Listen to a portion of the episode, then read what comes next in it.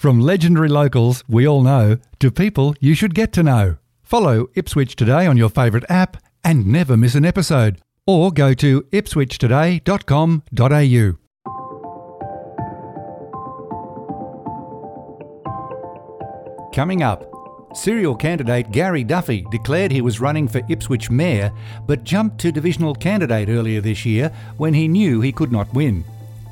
Meanwhile, his wife Connie Turney also known as Connie Anders, steals the thunder of Ipswich Residents Against Toxic Environments No Dumps in Ipswich campaign.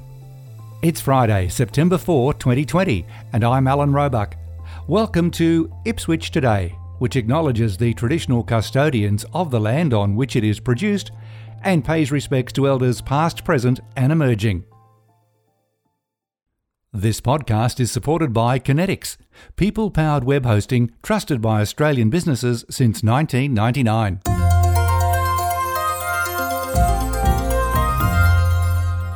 In 20 plus years of observing local politics in Ipswich, sound policy platforms have been replaced by sometimes vicious personal attacks on incumbents and candidates of all political persuasions. This is not unique to Ipswich.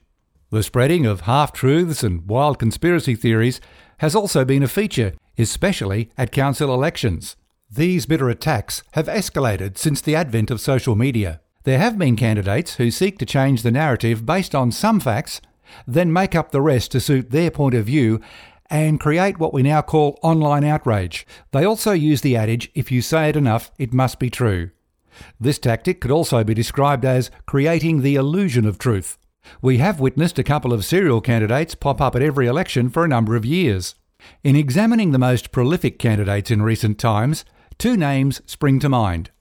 One is Patricia Peterson, who has left our fair city for Darwin to be admitted as a lawyer in the Northern Territory. The other is Gary Duffy, a former North Queensland resident who moved to Ipswich a few years ago. Before we had heard of Mr. Duffy, he ran a motor vehicle service workshop in Keogh Street, West Ipswich, which was inundated by the 2013 flood. At some point after this, he began his long run to secure a seat in the council chamber. His motivation at the time appeared to be some deep hatred of the then mayor and local councillor. He also promoted unworkable flood barrier solutions for Ipswich in the wake of the flood. They sounded good, but expert engineers debunked one of his proposals in particular, and that was for gates at Marsden Parade under the rail line. Then there was his proposal for an alternative to the planned Norman Street Bridge. Again, sounded good, but totally impractical.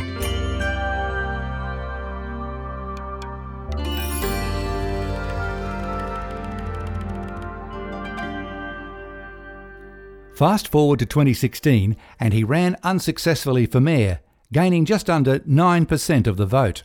At the 2020 March election, he was going to run for mayor again, but jumped to a division at the last minute, no doubt fearing a loss. He still failed to get enough votes to be elected as a councillor. Not to be deterred from public office, Gary Duffy declared he is running as a One Nation candidate at the upcoming state election. His main outlets to promote himself are not one but two Facebook pages, which are sprinkled with wild conspiracy theories about all manner of topics, including COVID 19. A feature is the constant slamming of anyone who doesn't share his opinions. This includes other candidates, politicians, and voters, which in itself is a little disturbing. Meanwhile, his wife Connie Turney, or Anders, has entered the fray and again shares some wild and wacky theories on her social media. Recently, Connie has taken up the No Dumps campaign, even managing to score an appearance on ABC News recently.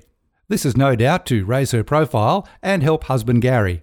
On the surface, it appears Connie has stolen the thunder and agenda, and the previous hard work, of Jim Dodrell and Jeff Yarram from the Irate Group.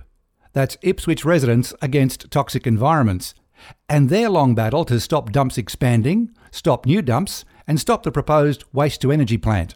Both Gary and Connie appear constantly in search of a new cause to keep their names in the public eye. They also make extensive use of online petitions.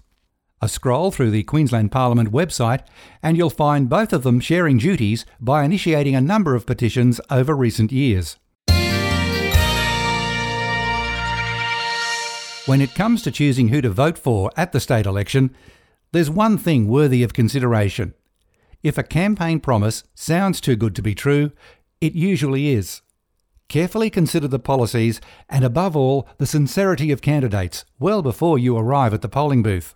Do your own independent research on people and policies. One thing is certain next month we will get the government we deserve, and that is one via the ballot box.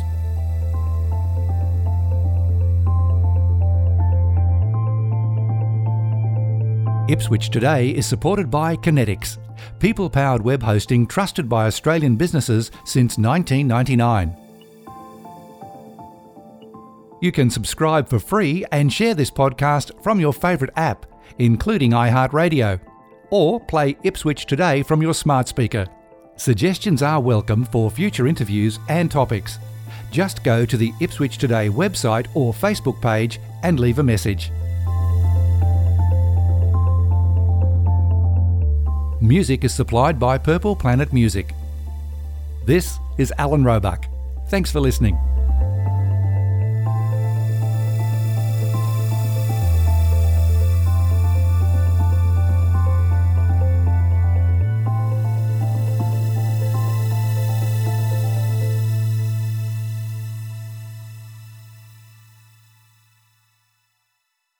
Enjoying Ipswich today?